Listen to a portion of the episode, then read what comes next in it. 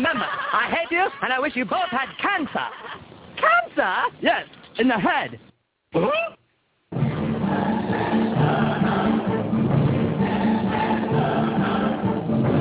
was tired as hell, and I'm not going to take this anymore. Pay no attention to that man behind the curtain. Are you telling me you built a time machine? Out of a DeLorean?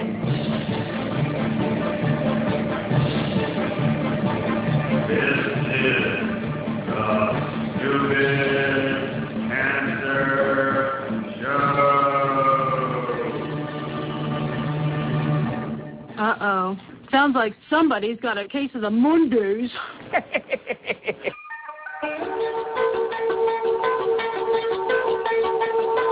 Hello there, children. Hey, hey, kid.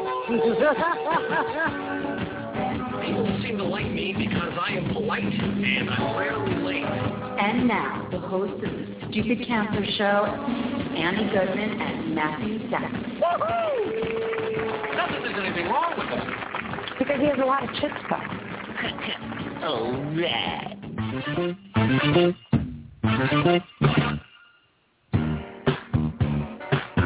Monday, March 31st. Happy spring, and welcome to the Stupid Cancer Show, the voice of the young adult cancer. I'm your co-host, Matthew Zachary, a proud 18-year young adult survivor of brain cancer. My lovely co-host, Annie Goodman, stuck on an underground, undisclosed location bunker with Dick Cheney tonight. We are your hosts for the Stupid Cancer Show.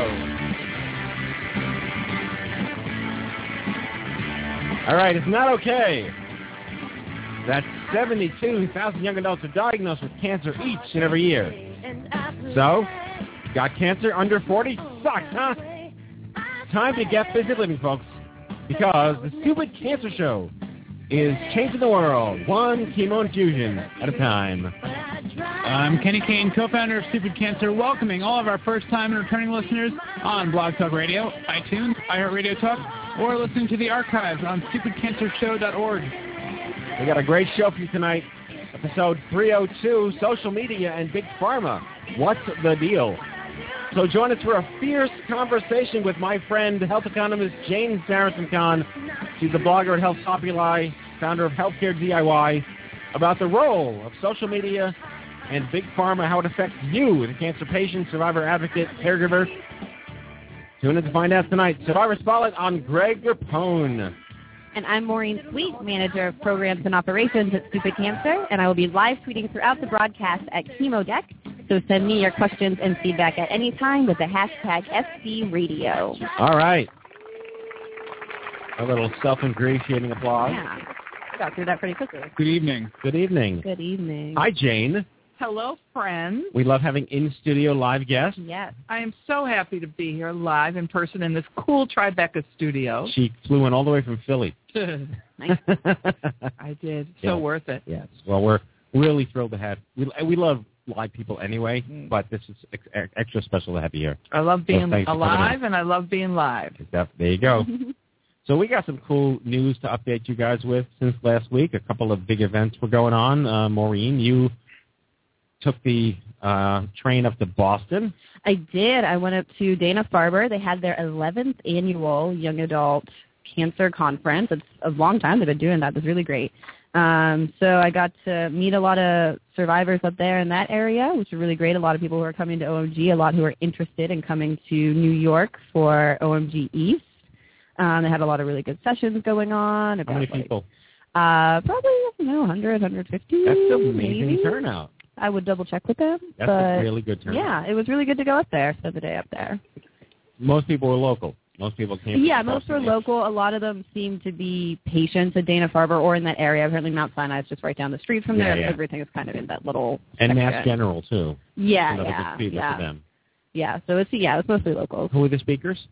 Uh, that's a great question. The the keynote was a writer, a blogger, uh, and then they had a whole bunch of different speakers. A lot of them were social workers and representatives from the hospital, uh, just talking about like programs and ways to You enjoy yourself? cancer care. Yeah, I certainly did. Our booth was well trafficked. It was, yeah, it was one of three tables there. Oh, so easily. Yes, right in the middle. Gave away a lot of pens. It was really good. Yeah, Well, good for you. Thanks for going up there for us. sure thing. And Maureen, you were trekking up. Allie, sorry, Allie was trekking halfway across the country to uh, Wyoming. Casper, Wyoming. Where is that, by the way? It is in the middle of the state of of Wyoming, Right which is middle of north of Colorado. What else is it? Like like Jackson Hole's in Wyoming and Cheyenne's in Wyoming. Che- Cheyenne is southeast, right. right, right in, on top of Colorado, and then uh, Jackson Hole is to the west. So what brought about this? Oh, first of all, it was the Stupid Cancer Boot Camp, one of our Stupid Cancer Boot amazing regional partnership models with uh, local cancer centers. What was the cancer center? It was. It wasn't a cancer center. It is the Wyoming Cancer Control Consortium. Oh, so it's a big deal. It's a big deal. They came to OMG Vegas in 2012 and 2013. They sent several people there last year, three or four uh, survivors and staff, and they loved it so much that they decided they wanted to do like a mini OMG. That's Jessica, right? Jessica Perez. Yeah. So she reached out to me, and um, we put put the event on. They had a uh, a planning committee, and they had some great speakers, and we had over 50 people, That's amazing. which is just amazing. And not all of them are local. Some people flew in from other states. people drove. So there were Oh. people that drove from Colorado, which is like five hours, and then people from the west part of the state. Um, and, and you know, it was just amazing because Wyoming is so spread out that Casper is a pretty small town. I mean, the airport was one of the smallest I think I've ever been in. How big was the plane, by the way? Um, eight rows, four across. Okay. Big Small- enough, to, big enough to get over the mountain. it was it was pretty rocky. Wow. Uh, very turbulent. Wow. Yeah. Okay. But overall success. but overall a huge success and i think um they're going to be wanting to do it in the future we did give away one scholarship for a survivor and a caregiver to go to omg That's amazing. hmm But I mean, these two events speak to what we were discussing before the show and the overall narrative, which is that the young adult population, we should meet them where they're at, hmm and that local, if they're willing to drive a, a couple of hours to get to a place, that's so much more exciting and engaging. Doesn't have to be three days. And I mean, I went to the Boston event before even Steps for Living was invented, like back in 2003. I went there in like '04, like the first year, and I met Sam Eisenstein and and I met uh, um, Aaron Zamet Ruddy. These names are throwing around from the old Brat Pack of, of when things were getting started, and I really commend them. They've done an amazing job curating that, and, and every year it's a big deal. i just think it's amazing that i never would have thought to put a event in a rural community Right. but they came to us and that is the model that we love Yeah. um, and i encourage other people in rural communities that they can put something on too and we're happy to help Speaking of rural communities, I was in Avon, Colorado, three miles west of Vail, Colorado, at 11,000 feet in, in the air. one of my favorite places Ah, God, I, I don't think I can ever deal with altitude like that. I've never had that before. It was so if i move there that guarantees you won't come to see me right no, I'll come Can to I move there too? We're all No. climbing up onto mountains and becoming hermits. yeah. i'm going to live on a fourteen um, thousand No, I can deal with Denver. Denver's five thousand, but twelve thousand? That's like Yeah, anyway, I went to the First Descent Ball, their annual gala. Had about three to four hundred people. You've been, Allie, so you I know went last year. Yeah. And um, I didn't know you had to buy a hat, so everyone wore a hat. And uh, I went with Jen Merschdorf, the CEO of the Young Survival Coalition. She was my wingman. And we went in solidarity as two CEOs of brother sister major nonprofits in the young adult space, Sport FD. And we were really blown away. It was a really exceptional event. And w- outside of it being in Avon, it might as well have been in Manhattan. It ritzy and delicious and full of intelligent, brilliant young minds and, and swanky and hip and whatever. you do know that vale and avon is pretty swanky and hip right Well, I wasn't expecting there to be like no boomers. Like there was, it wasn't a single person like over 65 in that room. It was amazing that it was such a young, hip community. And like it's only um only 50 were actual at the alum survivors. The rest were just friends and volunteers and supporters and sponsors and it was really high energy. The auction had like was the auction was crazy. Like like a, a, like a week long trip with a private plane to some thing in Montana with a free you your ranch, twenty five acre ranch for yourself for a week. Yeah, like and it sold for like ten grand.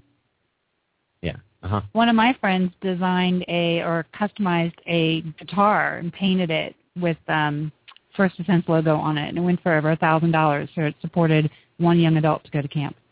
And that's the thing. All right, so I, I, I like I like everything about it. And, and anyone listening that does not know about First Descent, First Descent is the nation's premier uh, adventure retreat excursion nonprofit for young adults affected by cancer.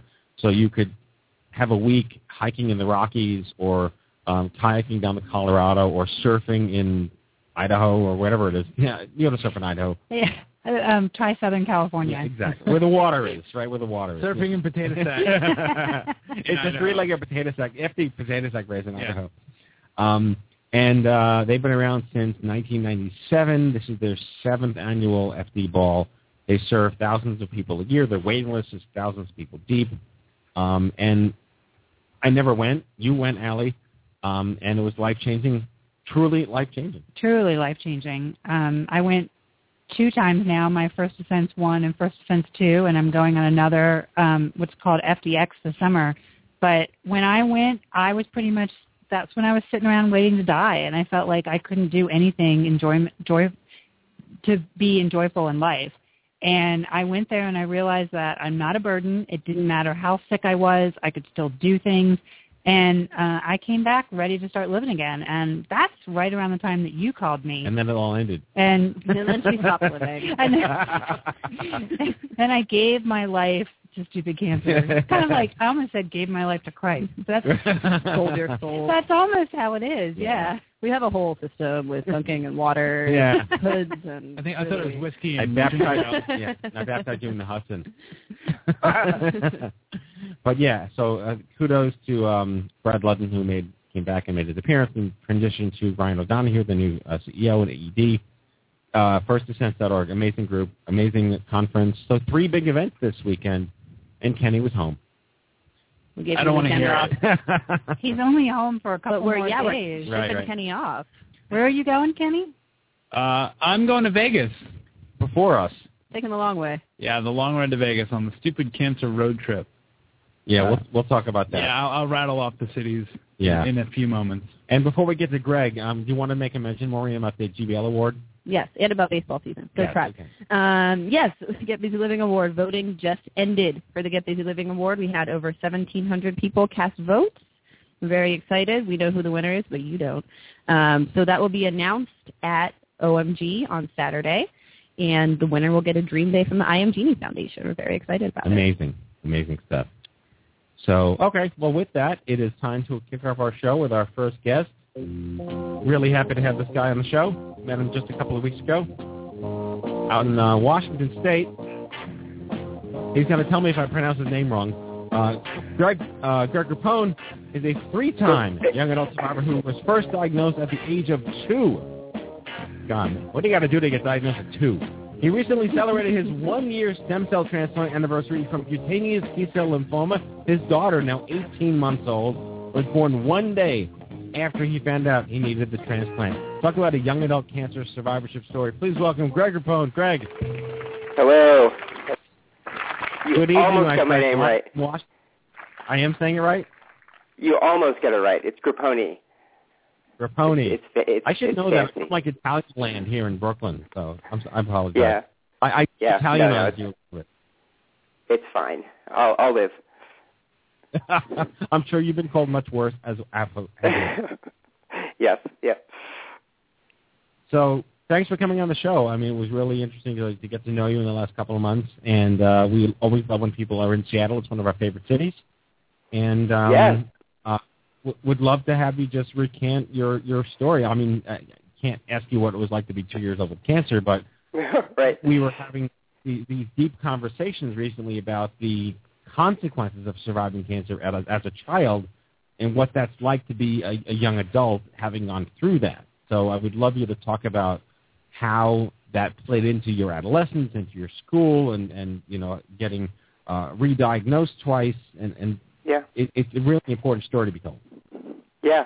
No, it's you know, um ages ago I I heard another podcast and it was a it was a joke, but there's um a guy who said the gift of cancer and in in a way it is because it it gives you a perspective on life, especially when you're that young. I mean, granted, I'm not going to remember everything when I was two, but you're still forming thoughts and and and whatnot at the age of two, and you're surrounded by these adults who are making decisions for you, and you're going through this tough period. So it's obviously going to start forming your core personality. So I think from a very early age, I think I could put things in perspective.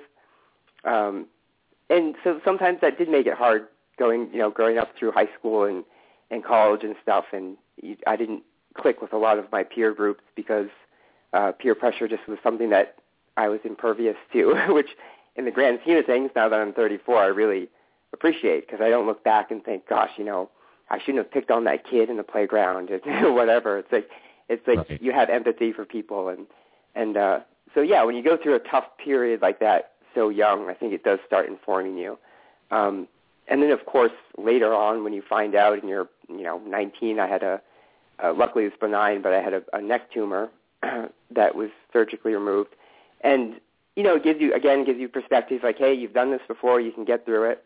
Um, my family has always been great about you know circling circling the wagons when they need to and saying okay this is a tough period in our lives but we're going to get through it. Um, and then flash forward just a couple of years ago with the, yet another diagnosis of cutaneous T-cell lymphoma, and it's like, hey, here's another one, and we're going to get through that. Right. And unfortunately, this one advanced a little more, and I had to go through the whole stem cell transplant too, which is, you know, yet another layer of of craziness. Um, but again, you know, we just all circled the wagons and pulled through, and you learn a lot, and you put things in perspective, and you you you get to step back from your life and say what's important and what's not. So um, I don't wish cancer on anyone, but certainly if you get it, at least at least you can uh, look at your life and, and sort of prioritize what, what's important. So you know, family right now for me is super important. With like you said, I have an 18 month old daughter and my wife who's a, my primary caregiver who's awesome, and um, so yeah, so you really appreciate life.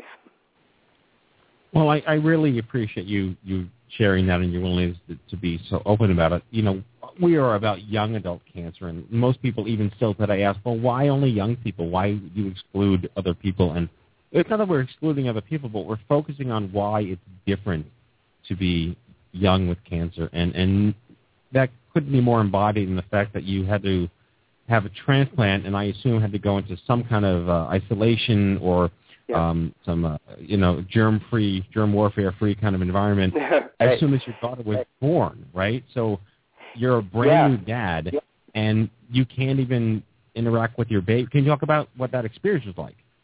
Yeah, no, that that was definitely the toughest part. I mean, I um the actual transplant uh I was in hospital for a little over 2 weeks and the the Breyer her name is Breyer was simply not allowed in because she was too young and it was me plus the other patients. Um, you know, I'm not going to be the guy who's like, "Hey, I got the guy next door sick and he died." Um that wouldn't be cool. So uh so yeah, for you know, for close to three solid weeks, the best I got was um, a couple of glimpses of her, you know, through a through a glass door, and so it it takes a lot out of you. But um, yeah, you get when you get through that, you just appreciate it more. So the isolation, and even with today's technology, I mean, you know, I I stacked up on movies and books and getting ready for phone calls and video chats. But you know, when you're in isolation, it's really tough. And uh, we're so connected nowadays to all of a sudden be like, hey, for a year, you get to take yourself out of society. And for I, I will admit, for a couple days, it was cool because it's like, oh, I'm different. I'm I'm I'm doing something that other people aren't doing. But it doesn't take long to realize humans are social creatures, and just going out and getting milk you take for granted. And until this, you know, until a year hit, which was a little less, a little over a month ago, I had to be really careful about that stuff. So luckily now I'm I'm out and about in the world more, and you just I just really appreciate getting back out, inserting myself into society, and it's super tough during the transplant for immediate family members slash good friends to truly understand because they really want to help, but your response has to be you can't because at least I had my treatment at Dana Farber slash Brigham and Women's, and uh, they're pretty strict, certainly about the first three or four months. we could only have two people come to the house. So my wife was one person, and we kind of cycle through close family members. But it's hard for friends and family to, to keep hearing, "I wish you could help, but you can't come over." You know, I had my sister Amanda, who is uh, my donor. Uh, I have four sisters, and luckily she was a perfect match. Um, and you know, one day she showed up at the door just being nice and had her kids, and she's like, "I have a sniffle," and we're like, "I'm sorry, you just can't come in." And it's really hard to look someone in the eye Right. and say you can't come in. Um, so you know, just you just that is on repeat for a year, and then and eventually people hear that so many times that they're they're not contacting you, not because not out of malice or whatever, but just because you know all of a sudden Greg and Amy are the two people who can't do anything, and it's uh, not that they don't understand, but until you live through it, it's it's it's hard. I mean, it's, unless you have cancer, for instance, you don't know what it's like. So, so yeah, that's definitely it's definitely a, a very isolating experience by its nature, and uh, you just gotta muscle through it. And again, I'm lucky enough to have a huge support network, uh, and that's great. Uh, and I was able to really step back and take care of myself. I had awesome health concerns, um, and that's been uh, a, a godsend because if you don't, you know, I mean, these places won't even treat you because uh, stem cell transplant, you're looking at a million dollars just to get in the door, and then after that, it's uh, it's um, you know just expense after expense. So I really feel for the people who have to, you know, do fundraisers, and I've never had to do that and stuff. So I highly encourage people to. I think today actually is the last day you can sign up for health care. Um, just make sure. Right. Unfortunately, us young kids are not. We're not invincible, and uh, you either learn that early or you learn it late, and it's it's, it's good to learn right now. So please, please make But sure Greg, you. let, me, Uh, let, me, let me hop over to another topic then. Your daughter was born um, one day after you found out you needed a transplant. Was this your first child? yep, first, first and only. Yep. Okay, so was was there any conversation i as a pediatric cancer patient to teenage years to 20 something? Was there any conversation amongst your doctors about fertility and the impact that those treatments had on you as a child? Yeah, you know that's a great question because you had a show a couple weeks ago I listened to, and it's sort of mind-boggling how physicians don't tackle that issue right off the bat. I don't know if they're embarrassed or they don't know enough or whatever. Um, but it was actually a couple of the nurses where my wife had her uh, baby in Concord, New Hampshire, who overheard us talking, and you know they weren't spying on us or whatever. We we told them what was going on, and they're like, "You really need to bank um, Greg's sperm because after this, you know, definitely because we didn't think we could have Breyer to begin with. I mean, my childhood cancer with non-Hodgkin lymphoma, I was hit with a lot of of um, chemo, and there was a very small chance that we could even have Breyer. So when we had Breyer, we're like, oh my God, we had we have a kid. Uh, so that was awesome. But we knew that post transplant, after another dose of chemo and more radiation and blah blah blah, it, you know, I'm not going to have another kid naturally. So luckily, a couple nurses pulled us aside and said, do it. And we had been thinking about it. So that that was the impetus to really do it. So yes, we did bank some in case we want a, a child in the future. But to your point, um, it's surprisingly quiet out there when it when there's a young adult with cancer. Um, I did a local meetup just a couple weeks ago here, and was amazed to hear that um, this young woman was told by her doctor, "Don't bother with your eggs yet because they don't last long anyway." And I'm like, "What? Like this is a doctor saying don't Right. bank your eggs?" And that's that's just mind-boggling. So luckily, I, hopefully, her first round of chemo won't be super severe, and she'll be able to bank them later. Um, but to your point, unfortunately, uh, the young adults have to be the ones that are bringing up the topic and not the other way around. And it really should be. I mean, that should be one of the top things that you check off on the list. Like, have you talked about fertility? Um, and again, I, I'm not sure why that's not something that's just inherently part of the process, but it, it was it was something that Amy and I had to pay attention to and do ourselves, uh, rather than be be led down the path. Well, you're right because the show that we did a couple of weeks ago was specifically on we. There was apparently a, an independent audit by a research team about how much progress has been made in, in the the ma- mandated narrative, which is now a, a man, the standard of care that young adults are, are to be made aware of their fertility rights at, at the date of diagnosis, that less than what was it, Maureen? Like less than a third of the I hospitals think, it was about, I think it was like a quarter Yeah. was talking We're about actually fertility. following- and this was the NCI designated hospitals, like Yeah. the big ones. Supposed to be the best. Yeah, that should be actually doing it. So less than 25% of all the NCI designated cancer centers who are supposed to be following the standards of care that they themselves put out were not having the, the, the fertility navigation conversation with their young adults. Let me let me flash forward a bit for Greg for a second. So so when you see your doctors today, are they the you mentioned you were treated at, at Dana Farber and Brigham in Boston. Now you're in Washington. Where where how do you uh, how did your health history come into play when you talk to your doctors today, or are they aware that you had cancer as a child or as a baby, and that your health history matters now when you get sick or little things happen to you? Yeah, you know that's another good question because uh, some doctors take a, an academic interest in it in the sense that uh, they understand that I had cancer in the past, but no one stepped back and really said, "Let's study this." You specifically had non-Hodgkin's lymphoma with this chemo treatment, blah blah blah. So no one, no doctors ever really said yes because you ha- when you were two, this led to CTCL. Uh, and again, I think that's that's kind of frustrating as a cancer patient because all cancer patients are really we're a trove of data, and if that data gets to the right place, that's a good thing. But oftentimes it feels like you're producing this data, but it's not getting into the right database or the right hands or whatever. So unfortunately, I've never really gotten a sense that that doctors are like, okay, let's make this connection. Um, there's certainly, you know, their eyebrows go up when they realize that I've had now, uh, you know, a skin patch of melanoma, CTCL, non-Hodgkin's lymphoma. So it doesn't take a rocket scientist to realize that for some reason my body is producing these cancer cells. But what is it? You know, is it does it trace back to the to the chemo drugs that they they chose? Does it trace back to my genetics? I have had a genetic test um, for a subset of cancer, which I was negative for. But again, you know, that was just kind of a one-off test where one doctor said, "Hey, let's try this out." Um, so there hasn't been like a master database that says, "Okay, let's let's track this," and that's you know that's really frustrating. And uh, one statistics that that your organization always references is how many young adults every year get cancer, and it's over seventy thousand.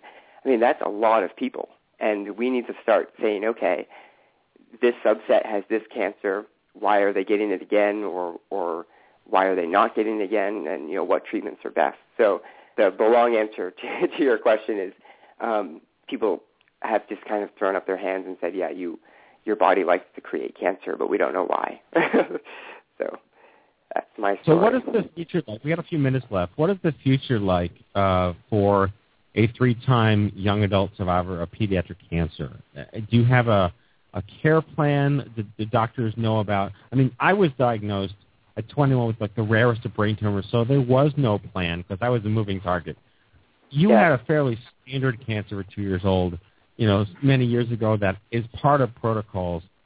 Have you been brought into any type of survivorship care plan? What to be aware of, family risk, how that trickles out, siblings? Is that part of anything that you do today health-wise? No, nothing. You know, nothing formal. Uh, there certainly is a treatment plan for my current CTCL, and the good news is I had a biopsy a couple weeks ago, and that came back clean. So we're, you know, keeping our fingers crossed. I am battling some graft versus host stuff, which a lot of people do um, post-transplant, and unfortunately, mine's escalating to a to a higher degree. Um, but to answer your specific question, there isn't a formal treatment plan other than you know we're we're watching my graft versus host closely um, or watching any CTCL uh, stuff closely. And because I'm just at a higher risk, I'm obviously I'm smart. When I go to my primary care physician, when I'm going into my doctor's offices, you know, we're we're paying extra attention. Um, but there's no there's no handbook, unfortunately, for me that says, okay, in three years you're going to have this exact test and then that or whatever. So it's it's mostly just really being aware that my body, unfortunately, is more apt apt to uh, to produce some cancer cells or whatever. Um, yeah, so so nothing nothing long term, just more of the the short term. Let's get through this and and watch watch what your body's doing. Well, I really can't thank you enough for coming on the show tonight. It's a really important story to be told, and the the the the lesser narrative of the young adult movement is the fact that one third of us had cancer under 18, and that we're now Yeah. long-term survivors of being kids. And you know, like it, the, the running joke is like, "Oh, you're fine, right?" No, you're not fine. You know, Right. just because you're you look good, you know, it doesn't mean you you are good. And I think Right. you you wear it well, and you are really uh, very candid and open. And it's important that that more people are made aware that the young adult movement is also about all. You know, I was one of them too. I was 21 in pediatrics, and we're Gerber graduates right now, and, and we matter. We have unique issues, but at the same time, you know, you're in your 20s and 30s now, and we just are glad you're here, and we get it, and you get it, and we're we're family. Yeah, no, I appreciate it. And your your organization is doing the the right thing to advocate. And I'll plug my blog real quick because um, my my wife and I write there, and I think hopefully some of the stuff we share can be um, shared with the the community. It's it's countingupfromzero.com, which is a, a play on on words because at day zero of your transplant, you're you know kind of reborn or whatever. So countingupfromzero.com, uh, go visit it and type in some keywords if you. Uh, if you uh, need a transplant or something, and hopefully some there some words of wisdom will be found on that on that site for you. Well, Greg Grappone, we hope you were able to come out to Vegas. If not, we'll definitely see you at some point in the meetup or boot camp, and we're really, really excited to have you involved in the organization. Thank you so Great. much. Uh, yeah, I'm going to do my best to see you in Vegas. So thank you for having me Awesome. All right, Greg Great. Grappone, everybody. Thank you. All right, Kenny, let's uh, let's get to the news. Hello, I'm Kent Brockman, and this is Eye on Cancer. Just the facts, ma'am. Thank you for that excellent segue into the riveting Stupid Cancer News. You're welcome, my love.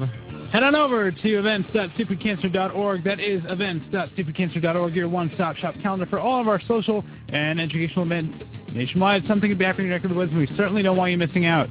All right, where do we begin? The Stupid Kids of Road Trip has a stop in every state from now on. All right, starting Monday night, one week from tonight, New York, Washington, Cleveland, Indianapolis, Chicago, St. Louis, Denver, Salt Lake City, San Francisco, Orange, and Phoenix. And there's also a Stupid Cancer meetup happening in Durham, North Carolina. Beyond the Stupid Cancer road trip, once again, head on over to events.stupidcancer.org to get some clarity on where and when they will all take place. Good stuff, Kenny. Okay, and speaking of the OMG Summit in Las Vegas, it is still not too late to register to attend the seventh annual OMG Cancer Summit for Young Adults in Las Vegas next month, April 24, 5, 6, 7. Join hundreds of your fellow young adult patients, survivors, caregivers for an epic, epic three-and-a-half-day event that will change your life forever. It's going to be epic. It's going to be epic. Epic epicness of all epicdom. 2014, OMG2014.org to learn more. And don't forget about the OMG Players Club, which is your path to a $600 travel scholarship. Epicotomies will be performed on site. Yes. All right, it's always good time to stock up on your stupid cancer gear. We've got all new stuff, including some awesome limited edition sunglasses for the summer. Uh, limited is used loosely in that sentence. Stay warm, even though it's getting warmer. Uh, in a stupid cancer hoodie, we really need to work on this. Hey, you're right. Step on over to stupidcancerstore.org and be proud. Wear stupid cancer. Uh, as Matthew would say, it's the eternal winter. It is the eternal winter. Although it's like 48 now, isn't it? It is. Maybe it'll be It's 35. eternally spring. Yes, anyway.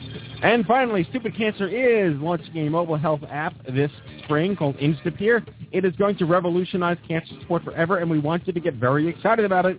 The first platform of its kind that will do automatic, anonymous care matching for cancer patients and caregivers, and it's incredibly innovative, and, and again, we, we, we're really pleased with where it's going. Go to instapeer.org to learn more, watch the video, and check out our Indiegogo launch on April 15th. It's epic. It's gonna, it is epic, and that is your stupid, Stupid Cancer News. We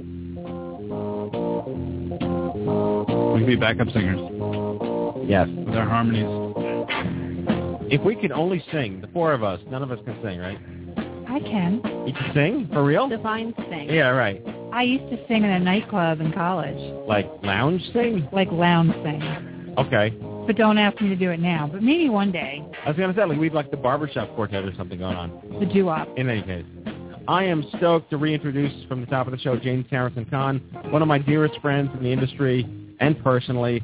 Uh, her bio from a website that I just stole tonight says self-described as health economist, advisor, communicator, and trend weaver.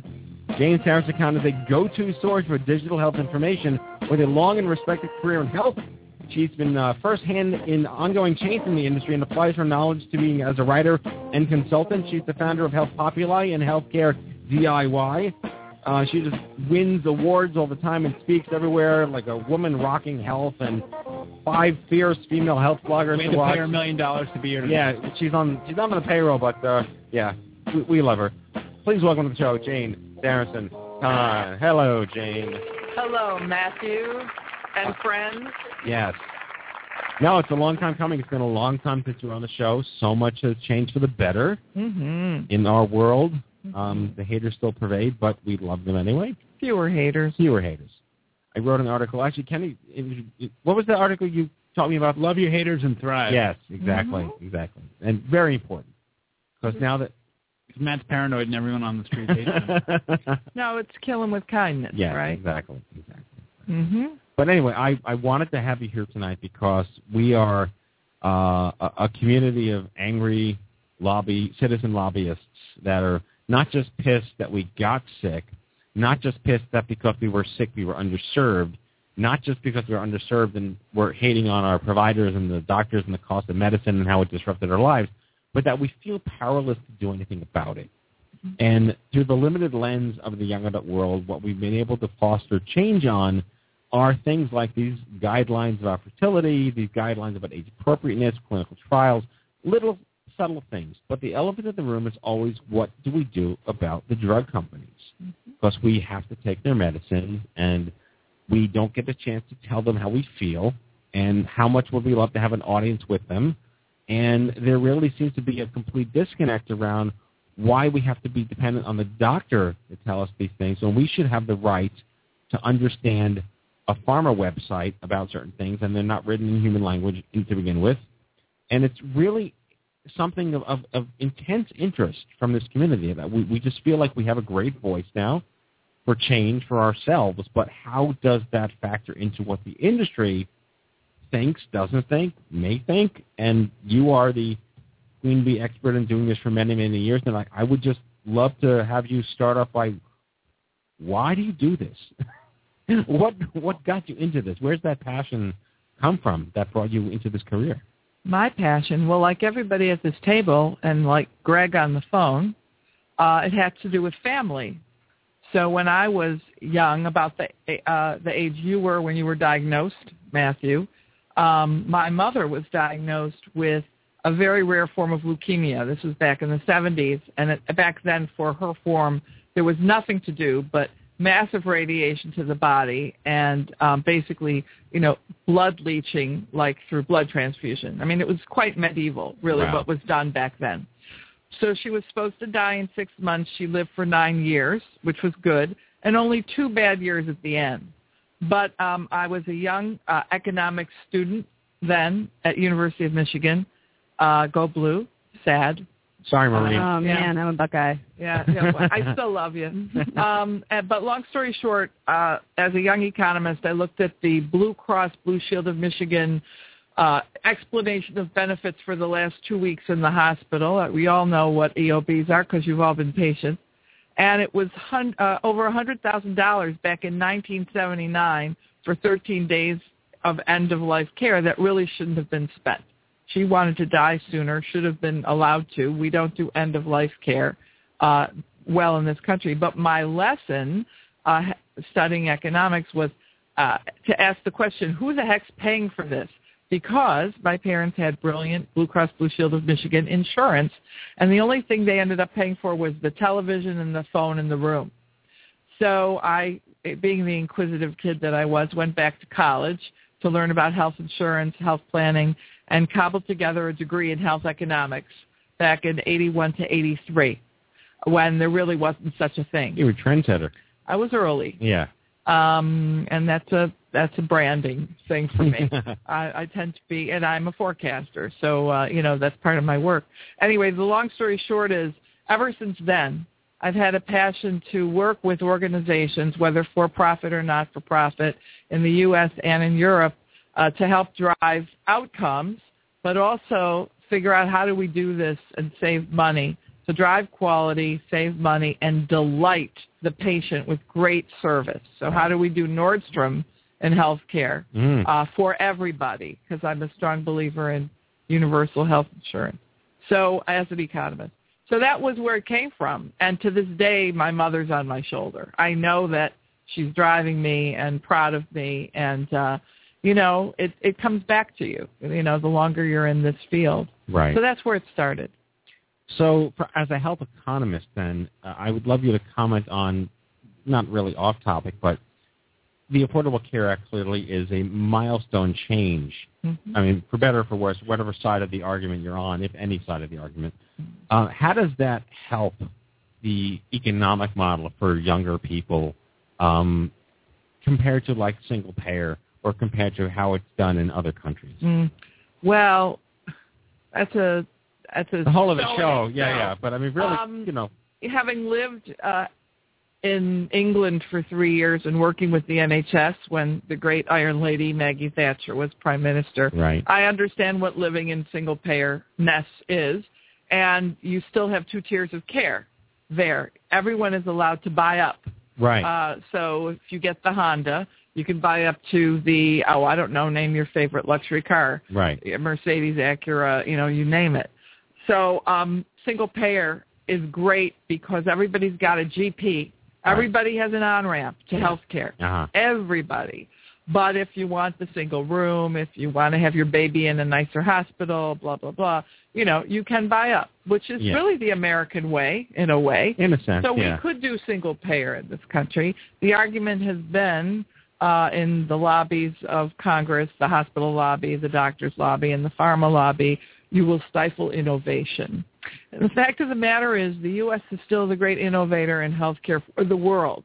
Right. The rest of the world, their prices for healthcare are much lower than ours, and the rest of the world is uh, doing what we economists called uh, living the free rider problem. They're riding on Ah, us yeah. pay you remember at econ 101 riding on americans paying more so uh, the great health economist uwe reinhardt who teaches at princeton wrote an article years ago called it's the prices stupid where he discussed why american healthcare costs are much much higher than the rest of the world and a lot of it has to do with the prices are higher because when our doctors make a lot more money Right. our hospitals, some of them uh, generate a lot of income.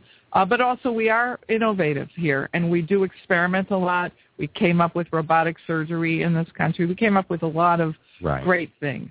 Uh, but we are at a crossroads now because pharma can't make this argument much anymore. Right, exactly. And this is what you want to get to, I think. Right, which is the argument that uh, well, pharma um, got into some conjecturable trouble a couple of years ago by misappropriating or misspending. I don't know the actual details of it completely, but it basically the regulatory issues in this country got a much stronger, uh, m- bigger stronghold on what they can and can't do to regulate that, and that was the dawn of when like all the TV commercials started coming out when you, I remember growing up, there were no drug commercials on TV. Nothing, nothing. You didn't even know anything. And now, because of that, like public media, it's taken the idea of them influencing doctors to influencing consumers. Mm-hmm.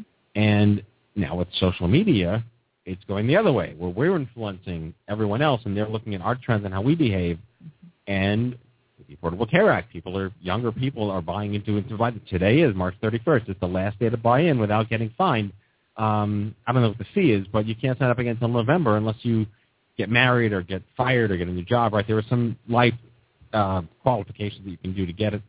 But this is a major conversation to have between the role of young people now who have insurance, who have to have insurance, who've already had insurance, who've been kicked off their insurance, and what is our role in social media as influencers and consumers to pharma, and where are they, what do they think, and how does this all going to work out? So um, I was active in the earliest days of uh, AIDS before we talked about HIV, and that was in England, in fact, when uh, now Glaxo, but it used to be called Smith, SmithKline Beecham, I remember that, yeah. had an early drug for AIDS. And uh, when I think back to that era of of AIDS activism with um, the Normal Heart, the play, which they're revi- uh, um, um, reprising in New York, which is very exciting. Uh, you can think back back then. Uh, activism was done in the streets. It was done through POZ magazine, POZ. Um, it was done through um, music and, and clubs and guerrilla marketing in clubs. I mean, on streets uh, in San Francisco, Miami, New York, um, Chicago. Uh, now, if you think, what if what if AIDS uh, arose today? Where would the battle be fought? It would be fought in social media. Right. Everything that was done in the streets and in clubs, we can do online now. This is our time Mm-hmm. to exert that power, which you, you're doing. Your new app will do. Instapeer will help. Um, so the weapons are social media, and they're good weapons uh, because we can fight with facts and with stories like Greg's and all of yours at this table. The poignancy he talked about, and I just tweeted it, when he felt isolated looking through the window in the hospital at his little baby. I mean, the story is powerful. Yeah. Think about the 72,000 stories every year Yeah. That young cancer patients can tell. You unleash those stories in the corridors of C-suites, uh, you know, corporations across the country, um, car companies, financial services companies, and we have talked about this. Yes. Uh, every family has cancer, um, but the stories are powerful with social media. And the other power that this community has is that each of us in the cancer, young cancer community is an N of one, but social media helps us become an N of many. And the N of many is very important when we're thinking of research. So data in clinical trials and in, research is very powerful. And drug companies are having a hard time populating studies. So an interesting uh, factoid came out in a survey that Accenture, the big uh, consulting firm, did in January on social media and pharma. And I brought some stats to share tonight. But one of the most fascinating numbers, and this is the power that this community has, is two-thirds of patients overall, and these are general patients, anybody who had any illness, not just cancer, said they're willing to provide information on their own health in order to receive information and services from a pharma.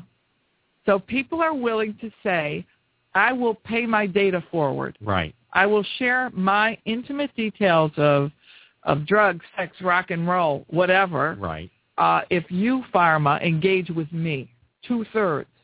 That's a powerful thing. That is very. So, all right. So that opens up Pandora's box. Are they ready? Do they understand what that means? What would they actually do with the data? And who is going to be the aggregator of this through trust? Lots of open holes. Huge question, and, and this is this large issue in America, um, which is under this umbrella called big data. So big data aren't just health data; they're all data. They're your credit card receipts. They're you know it's Snowden and Assange. Right. It, it's a big thing.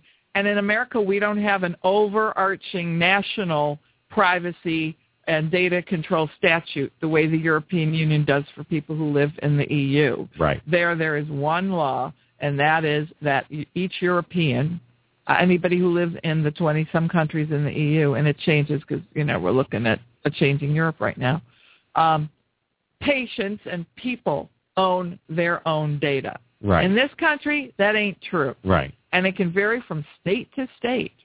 So, you know, we are the land of the fragmented, right? America in so many ways. Patchwork quilt of laws, FDA, FTC, Department of Health and Human Services, um, and other agencies own bits and pieces and regulate bits and pieces of your your and my whole data. And health is is regulated. Health data are regulated by at least four or five other agents, four or five agencies. So um, the question of who aggregates the data today people like Fair Isaac, the creator of the FICO score, would you believe they have health data on how medications work in people, how, what people fill prescriptions, and who adheres to medication? How does FICO get that?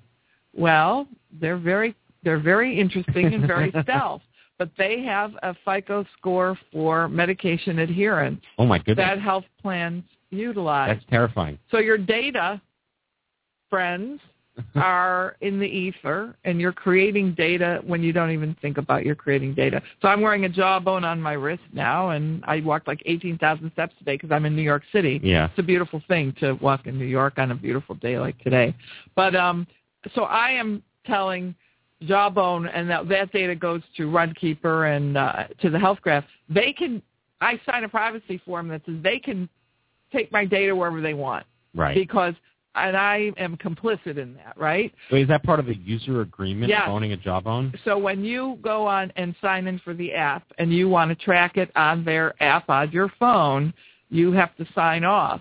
Most of us don't read those privacy agreements. Most of us don't read HIPAA in the doctor's office because we need to get care that day. Right. So we're quick to sign, want to get in, want to get out.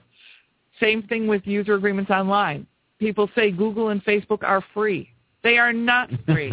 they make a lot of money on your data. Yeah. So they're free up front, but you know, no such thing as a free lunch, as one one of the economists once yeah. said. So I'm a, I'm a pretty big e-commerce nerd, and I recently got back from a conference where they talk about a thing called Purple Wi-Fi. Mhm. So when you sign on to public Wi-Fi at Macy's, J.C. Penney's, they're tracking your movements in the store, and they know that you stood in front of your coffee pots for 20 minutes and and all that good stuff. So you've all heard about the Target breach at Christmas. Yeah. Mhm. There's a great story in in uh, I think it was Information Week, and, and I will uh, get the correct uh, the exact uh, citation to the to this team so they can put it on the website. But Target uh, has cameras all over their stores, and, and I mean I, I'm a big Target shopper myself. Right. uh, and have a Target credit card that you know I've been tracking since then with Equifax Yeah. because who knows. But uh, in any case, yeah, they know more about you. These retail stores know more about you than you know about yourself, Right. and they know why I buy expensive Tide and not you know cheap store brand because Right. it has to do with my mother using it, you know, Mhm. in my childhood. So I mean, retailers know a whole lot about you through your credit card slips, restaurants. So I mean, this big data question is important. So the your question is who's aggregating the data? Everyone from Fair Isaac to insurance companies. Right. Um, But there's no others. like, but people aren't aggregating. There's no way like I can go and look for it because, like I said, it's not mine. No. I don't own it. No, it's uh, it's in the it's in data silos. But what would I do with it? Right. All right. So we're going to drop an eight terabyte hard drive on my desk. Right. What do I do with an eight terabyte hard Yeah, drive? it doesn't mean a lot. Uh, your data, heartbeat to heartbeat, step to step, all the fast food or healthy slow food that you eat, unless you aggregate that and benchmark it against other people's and get analytics. So you have big data, the bits and the bytes. Yeah. Doesn't mean anything until you put it together with other people's data Yeah. to figure out where are you. You benchmark yourself, and then beyond that, the analytics to say do this better. You know, in real time Right. you know, and and sh- and shoot you a coupon on your phone when you're standing in front of you know Whole Foods or McDonald's, um, and you get you know a five dollar off on a salad versus um, a full priced you know Big Mac. like phone shaming. you phone shame at the mini mall. yeah. I mean, it, you, it, your GPS in your phone Right. um, knows a lot about you. That Sure. data can can be aggregated for good or not so good. So let's talk about then pharma. Pharma is notoriously a little behind on trends, and they're billion-dollar companies, and they don't move very quickly to Mm. keep up with things.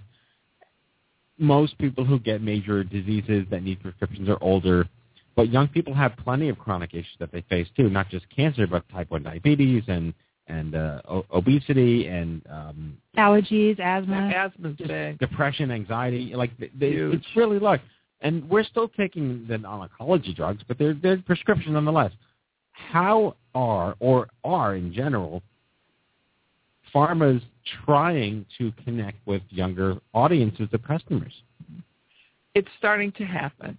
Uh, I'm excited uh, to say and happy to say, uh, you know, when we hit the when we hit our recession in October 2008, consumers in America and consumers around the world, we changed our habits. We we started to look for value uh, in what we bought, and we started to look for organizations that represented the values that we had. People really changed their shopping behaviors.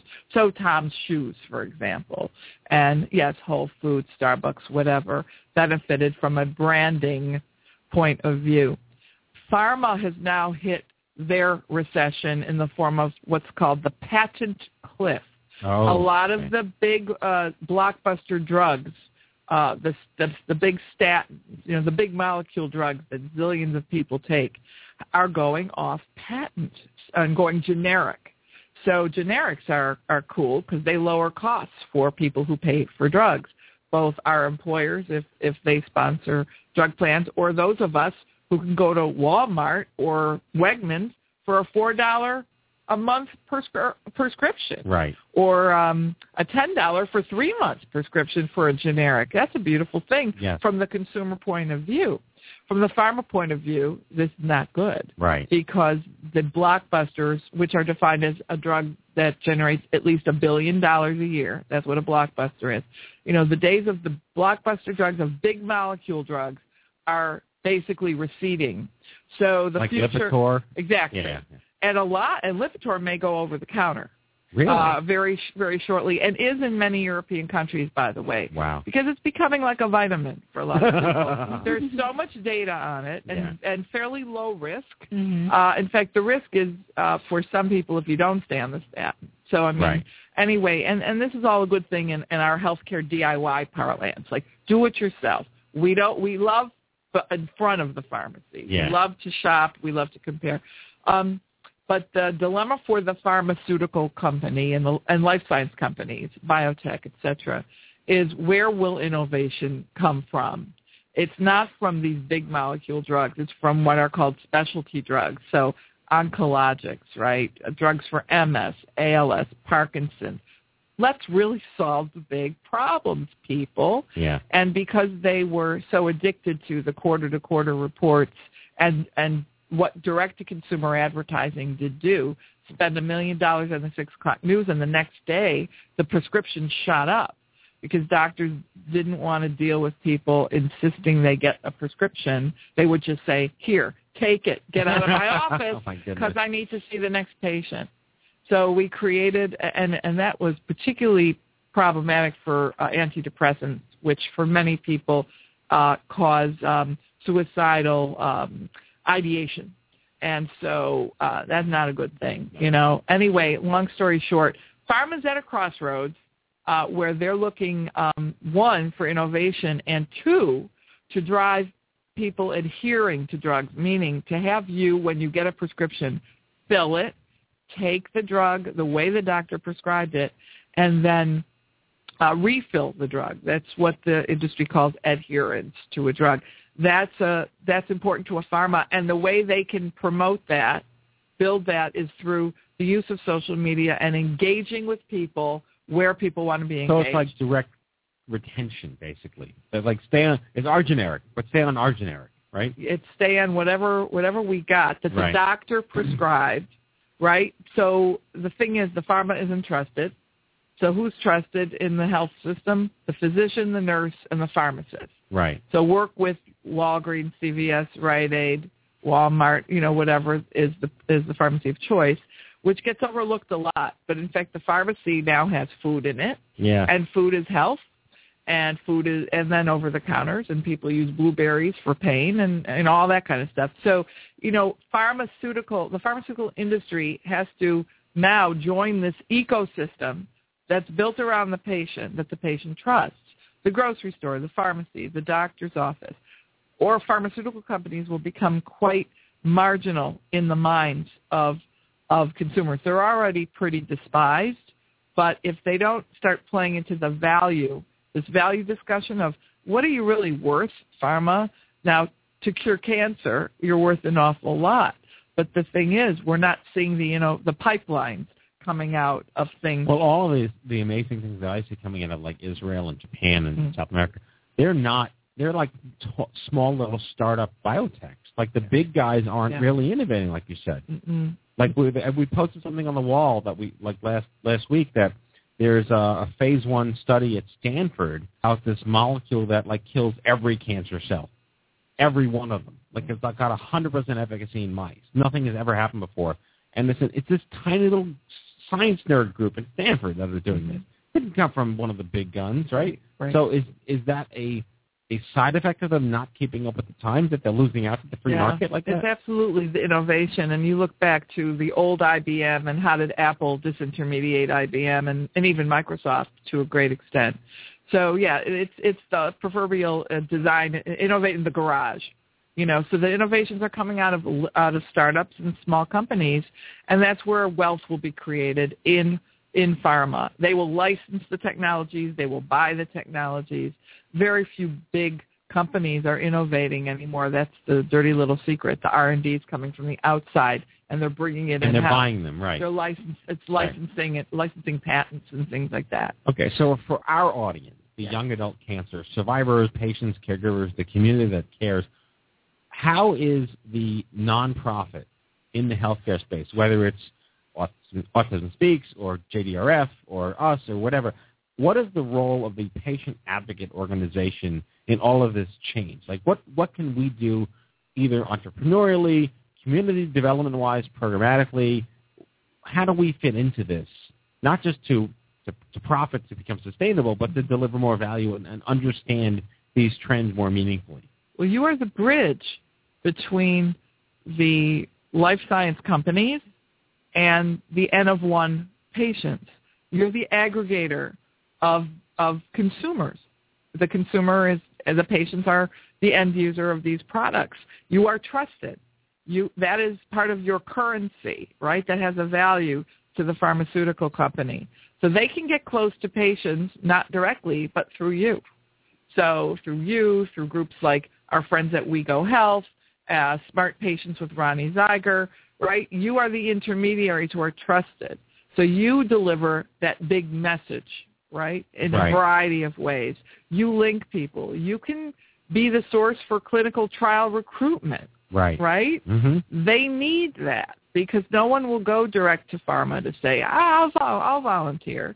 But you can actually help foster studies. And this is the era when people do this, the era of citizen science.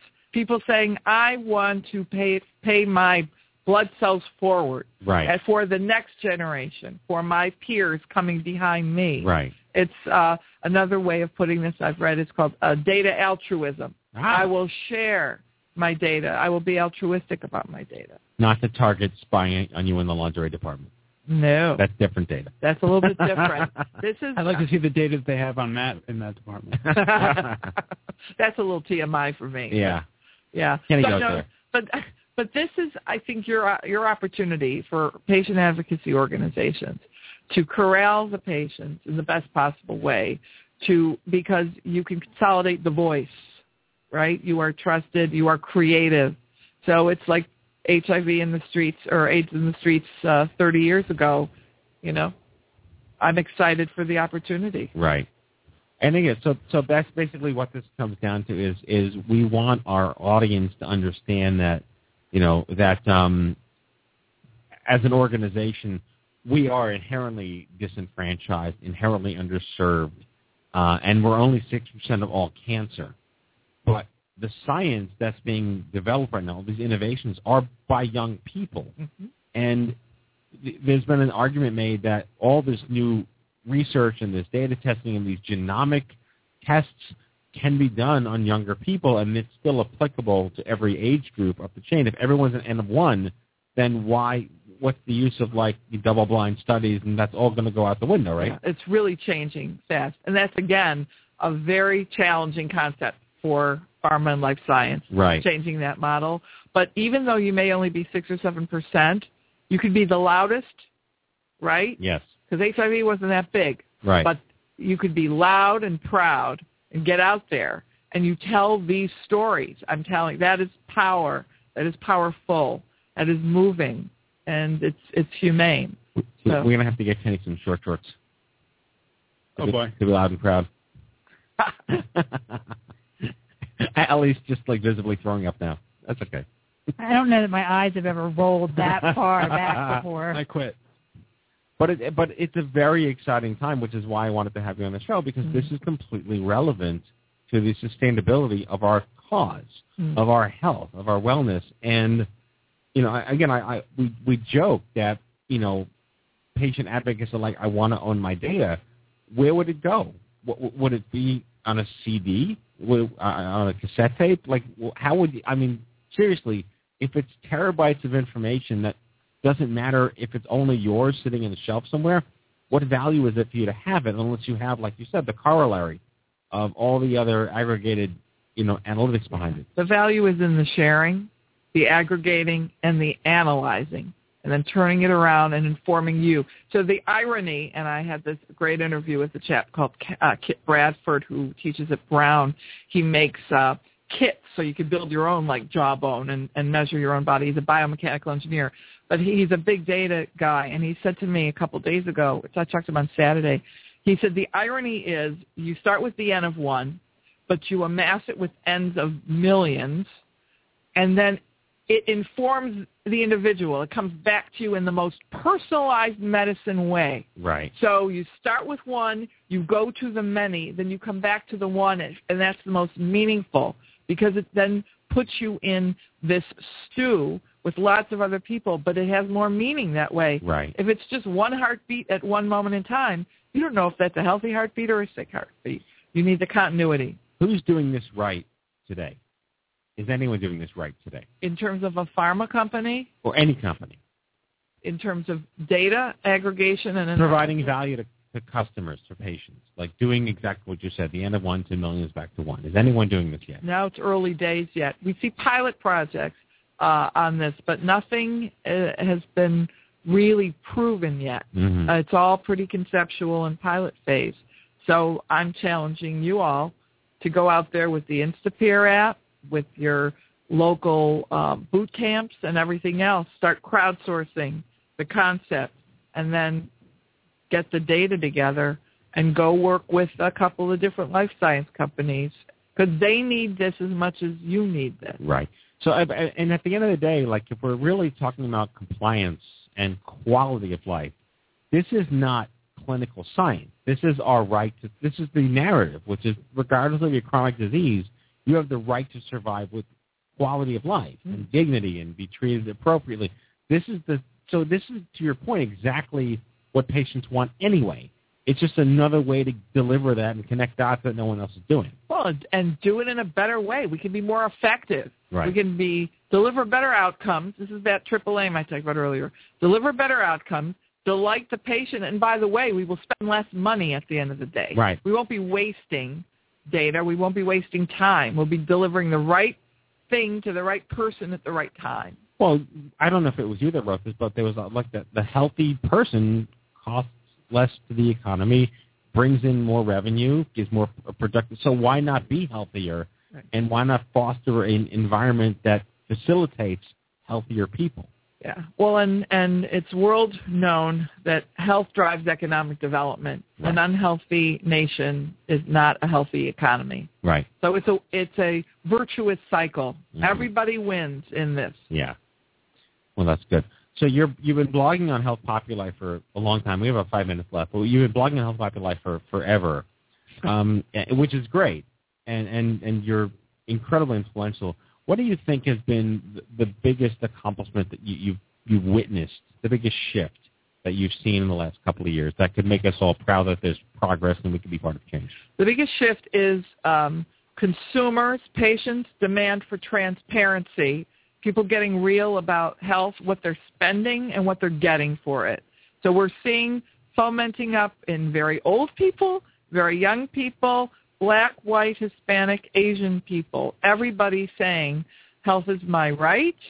I want the information. I want to know who's good, who's not good in terms of a provider because I'm paying more out of pocket. So even though I don't like the fact that um, people can self-ration health care because they're paying more out of pocket, and I don't like when they postpone people postpone getting care they need because of the money.